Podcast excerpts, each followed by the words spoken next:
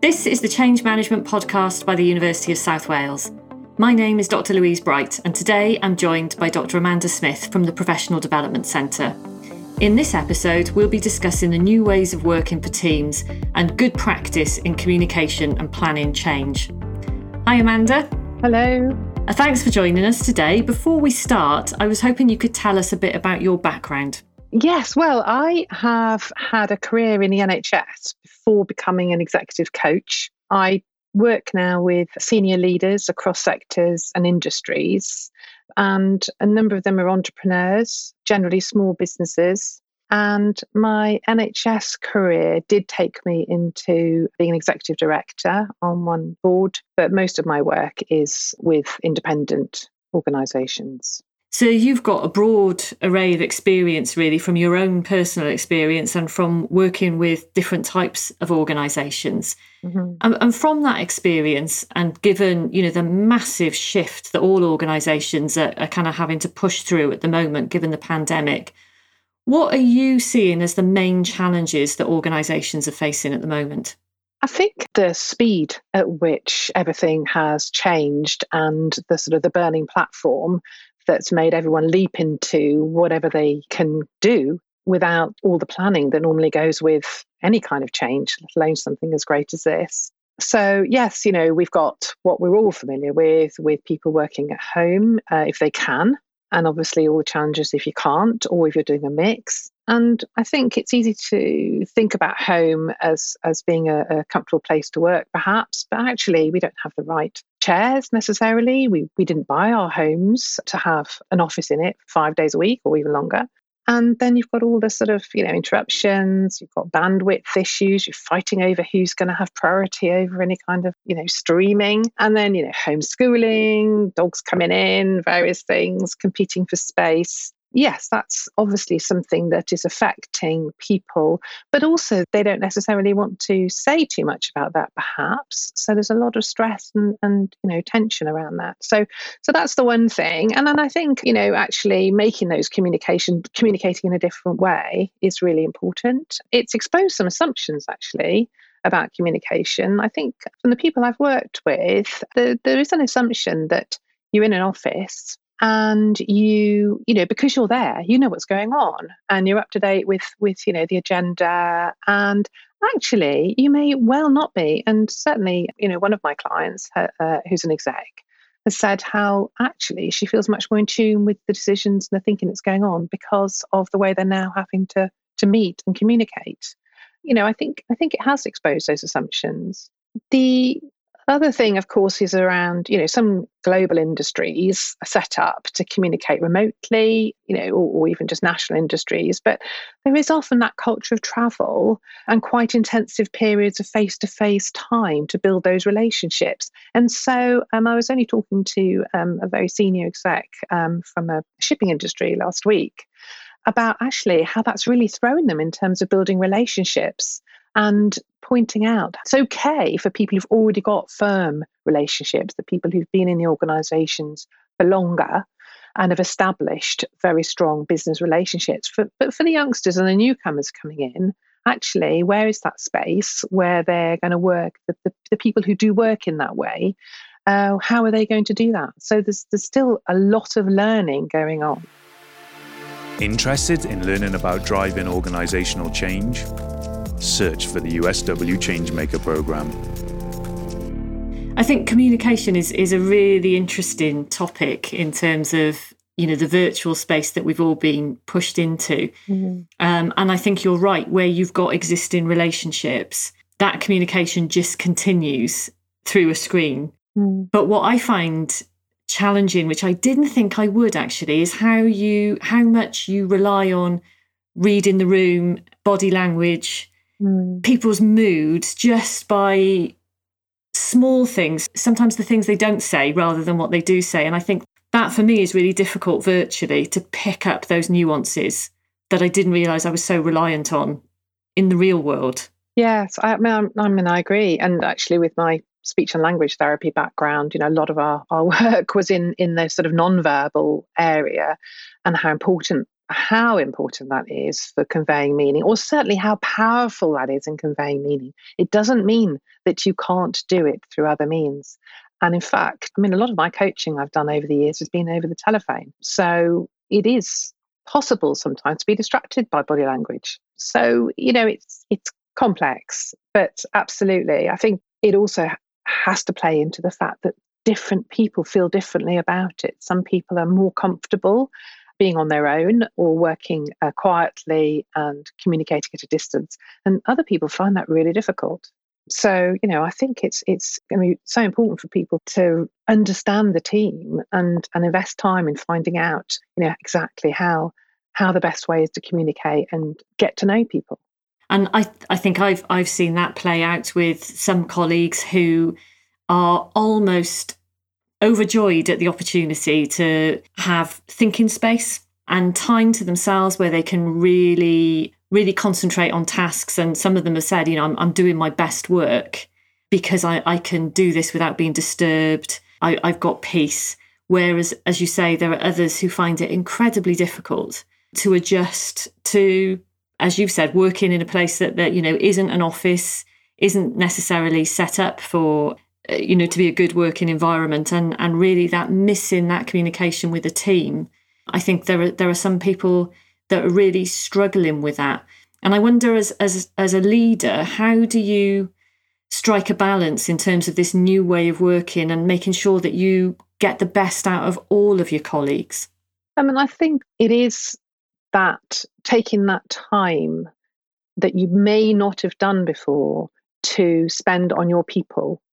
And I know I've I've heard discussion about a very senior, successful CEO sort of saying, right, 50% of my time is now going to be on the people.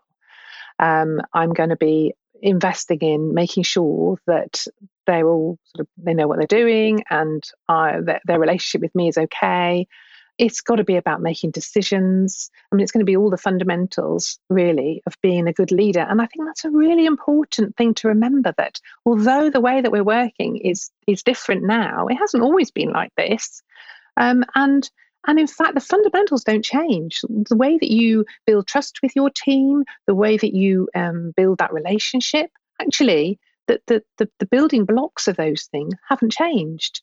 You go back to um, Stephen Covey, who lots of people quote. I think it's fantastic, but we're going back to sort of 1992 around that, you know, and and, and um, he, you know, he focused on openness and honesty, um, making timely decisions, being, you know, demonstrating integrity, walking the talk, and empathy and caring. Lots of people are talking about empathy at the moment, and caring, and commitment, reliability, and all of those things. Nothing's changed. So we just need to make sure, okay, well, maybe we weren't doing it that well before. Maybe we thought we had everyone together, you know, you know, all in a team. Actually, this is making people have to think about, oh, am I doing that well? Maybe I wasn't doing it that well you know, what am I doing to make sure that I do those things? So I, I actually think we should be revisiting some of our some of the fundamentals and just doing a check. You mentioned there the word trust. And I read your recent blog and you you talked in that blog a lot about trust too. I think it's sometimes difficult to gain trust when you're remote. How do you think as leaders we can best reassure our teams? we need to have genuine curiosity about your team. We need to care about the difficulties they may be having, be empathetic, understanding their perspectives, but also very much listening to them, listening to their solutions, listening to the innovation and the creativity that's coming out of a situation like this. So I think there are lots of opportunities in this, but it is about showing leadership, showing that interest, being able to make a decision, being consistent with what you say you're going to do, and also keeping people informed because things are still changing all the times. And certainly, uh, some of the um, people that I've been talking to recently have been have really, really stepped up their meeting arrangements, but kept them short. So, you know, regular, either daily, twice weekly, weekly brief, briefings, depending on what they're for. Half an hour max, probably, but just keeping people connected, in touch, checking in without micromanaging, without worrying about whether somebody's at their desk all the time and reassuring the team that it's okay. you know, you have to get out. I mean, you can't spend all day stuck in front of Zoom or whatever. You know, you might want to walk the dog. You may want to have core hours um, as a leader. I think that's important where people have got to get hold of other people. But within those hours, you know, you may have a flexible couple of hours at lunchtime. And obviously, people might want to do something extra in the evening. But whatever it is, you're not sort of being being measured by how long you're sat there in front of your computer. You're actually being allowed to make the most out of yourself and the way that you work, the time of day that you're most creative. So, yeah, I think listening to people's ideas and running with them. It's interesting as well. And in a lot of the answers that you've given me, you've talked about communication. And another leader that I was speaking to was saying, actually, in this environment, there almost can't be too much communication with teams and we were observing as leaders, it's quite difficult if you do step up that communication. And I'm interested in what you said about, you know, short, sharp, not necessarily spending hours at a time, but, you know, really brief, useful briefings. But that that is leading to some leaders actually feeling quite burnt out because they're trying to do everything that they were doing before and giving extra time to teams. So I think we, we often talk about how do we look after our teams, but I guess there's something here about how leaders look after themselves and their own well-being. Yeah, because I mean they're part of the team as well. Mm. And I agree. I think one of my coachees that I was talking to recently was talking about the difficulty of appearing. She didn't want to change her mind in front of her team she was discussing an approach that they'd made and then thought actually maybe it was better to do something slightly differently but she said i feel at this time i need to be really decisive and i want to be able for them to feel confident in me and that and so we talked about different leadership styles talked about daniel goleman and maybe considering moving in and out of certain leadership styles there are times in an emergency where you have to be you have to be on it and you have to be quick. People don't want a long a long discussion about the pros and cons of something if you've got a real a real fire burning under your feet. However, after that, you know, when you're making significant decisions, particularly thinking about the future and planning, you do need to be a different sort of leader, or certainly use some different uh, leadership skills. So you do need to have uh, a toolbox of leadership skills that you can use with authenticity, that you can use genuinely, not that you you know put a different hat on and you have to feel comfortable. But it is okay um, in fact it's really good for your team to see that you have vulnerabilities and that you um, are struggling with certain things and that you are likely to see their issues uh, empathetically as well and and you know you need you need to find people. I mean obviously you've got your peers you've got your own manager. I mean it gets lonely when you get up the top. There's no question about it. But you do need to be a human being as well. And i think to try and be superhuman will will only end in disaster. Um, so but lots and lots of benefits i think in terms of that building trust and the relationship with your team. If you're honest and open um, about your environment. And let's face it, you know, sometimes we're on Zoom and, um, you know, yes, the dog will bark or some delivery will happen or a cat will leap on the screen or whatever, but actually, that replaces some of the other conversations that used to have in the office that were informal, doesn't it? and um, and actually, all of a sudden, yeah, that human bit comes out, and that sort of you know, so it isn't about not being able to build relationships because someone's um, you know on, on the other side of a Zoom screen. You you do get to see in their homes, which you don't normally see. So there are other opportunities to to sort of chat about stuff that's that's not just work. That's very true. I want to come back. I want to finish with um, the future. But before we do, given that you've got lots of experience of working with other organisations, I was wondering if you could share with us where you think organisations have, have managed to do well in this period of change and, and what we can learn from them. Well, I was thinking about that, and I, I mean, I, I'm thinking generally about successes, and I don't think we're through it enough to know what people have done well, particularly where really good organisations have had to say let people go, for example, there are ways of doing that well. there are ways of demonstrating that you, you know, you care. But I think in terms of being consistent, I think where organizations are asking themselves questions, they don't have the answers, they're being consistent in their communication with their team, but they're also continuing to ask the questions and look for solutions. And and I think there are some things that um, like uh, for example where you had a dispersed workforce and you had some of your team were meeting others were less able to get to those meetings and all of a sudden now everyone's on an even on even level playing field. Everyone's meeting together. And i know that where that as an example of where that's happening that everybody is delighted with it and yet you could say well why on earth hasn't that happened before because we could have done it but you didn't do it because as soon as some people can go in, then everyone else wants to be in because if you're you're not in, you're being left out. and so I think yeah. it's partly now that people the successes are where people are being treated on a level.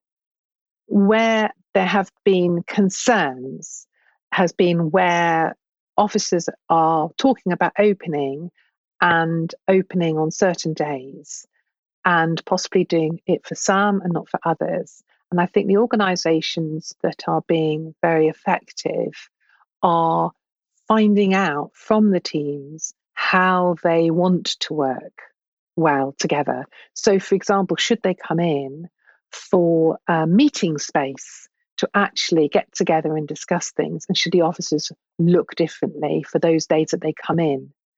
The employees a lot of feedback has been that I'm I love working at home, but I don't want to be at home if other people are in because I'm going to miss out. So actually, I want to know that everyone's at home, or I want to know that you know we're all in, and we know when we're in, and we know why we're in, and we're the right people are in. So the team that I'm with are in on a certain day, or etc. etc. So I think it's about moving forward together with the team, with the various elements of the organization to rethink how, first of all, it's working now and to make sure that they're making the most of how they're working now, but also to learn from what's happening and to listen to where people have got concerns or that people may want to work differently in the future. I think those are the examples, but I, I, you know, I don't think it's easy to say, oh, this, this place has got it right. Other than the examples I've given about the meeting, you know, the structure of meetings, I've seen some very, very good comms where people in the team have been really, really calm because they feel they know what's happening. They know they're going to have a check in with the leads on a Tuesday and on a Friday, beginning end of the week, not right at the beginning, so they can get started. They know they've got sort of a bit more of a debrief at some other time in the week. They know they've got a larger meeting across two teams at one point in the week or fortnightly. And so all of those places are there for the key decisions and information and discussions to be had. And then in between, they've got access to the people that they work with in their team to you know to discuss things and and their line manager. Those are the sort of conversations that that people have been having. Finally if you had a crystal ball what do you think work looks like in the future? And what do you think organizations are going to have to do to not only survive but to thrive well, it's interesting because it's a sort of a question that I ask people that I'm working with. Um, I haven't actually said crystal ball, but I do say visualize. But I think a crystal ball would be would be possibly a good one. The innovation that has come out of what's happened, I think, it has been a real launch pad, and I think people now are looking ahead in a very different way, obviously, than than they were planning before. So, you know, a lot of planning has happened and a lot of change has happened very quickly. And so people weren't expecting where they are now to have happened yet. The sort of couple of exercises that I tend to do with my clients are currently are, are one ask that question Are you talking about going back to normal? Is that what you're talking about? Are you talking about going to something new? Are you talking about something in between? it does affect the way that people are visualizing what the future is going to look like. Personally, I would think it's going to be a hybrid I think there's a risk of people falling back into old older patterns of working. And so the other exercise that I or challenge that I give to people is ask four questions. And in fact, this has been really uh, well received by by leaders and their teams. Ask four questions for yourself and your team to work through. They're fairly straightforward. The first one is what have we learned from this new way of working that we like and that we'd like to continue with? So there'll be elements of working at home that come into that, elements of not traveling, etc., that, that we're all familiar with. There'll be other things though, depending on what the sector is and what the business is. And what have we learned that we don't like? Is there anything we can change about this? And so it's actually capturing the the real the essence of what's been great and what hasn't been great, and gathering that from all the team members from the different perspectives, so that you're starting to form a picture of what the future would look like. Then you also say, well, what do we really miss? Why do we miss that? Can we achieve this some other way? And that's really important. It isn't just about, oh, this brave new world, we forget all the old stuff. Actually, there was some really, really good nuggets. And, and you know, you mentioned some in terms of the face to face and the, you know, the body language and being with people. And, and you know, I, I was talking to somebody, a, a client yesterday who said, yes, I can carry on working here on Zoom with my, with my clients. However, I think if I thought I was going to be doing this day after day for the next year, I think I might go out of my head. So she, you know, she did miss that face to face. She does work in schools as well. And she said, I really miss that dynamic in schools, being the teacher, being the children. Um, and then the fourth final question is what don't we miss? Can we ensure we don't go back to this in future? And that, you know, some of the things that will come up will be obvious, like um, like traveling, um, you know, spending those hours um, driving around. It's not all negative, but some of that travel but there'll be other things like don't don't miss you know whatever it is that the, that they didn't like. So this is the opportunity for every member of a team to put it all on the table and say right this is what i've learned. This is what i, I like about this new stuff. This is what i liked actually and i missed about the old stuff. Now i haven't had it for a while. What can the future look like that combines the best of all of that and minimizes the stuff we didn't like? That's really useful. I'm, I'm, I'm going to take those four questions and ask them Amanda, thank you very much for your time today. It's been a really fascinating conversation. Oh, well, it's nice to talk to you, Louise. Thank you for asking me. Thank you. If you want to hear more of the Change Management podcast, please don't forget to subscribe. And to find out more about this podcast and our other business services at the University of South Wales, please visit southwales.ac.uk/business.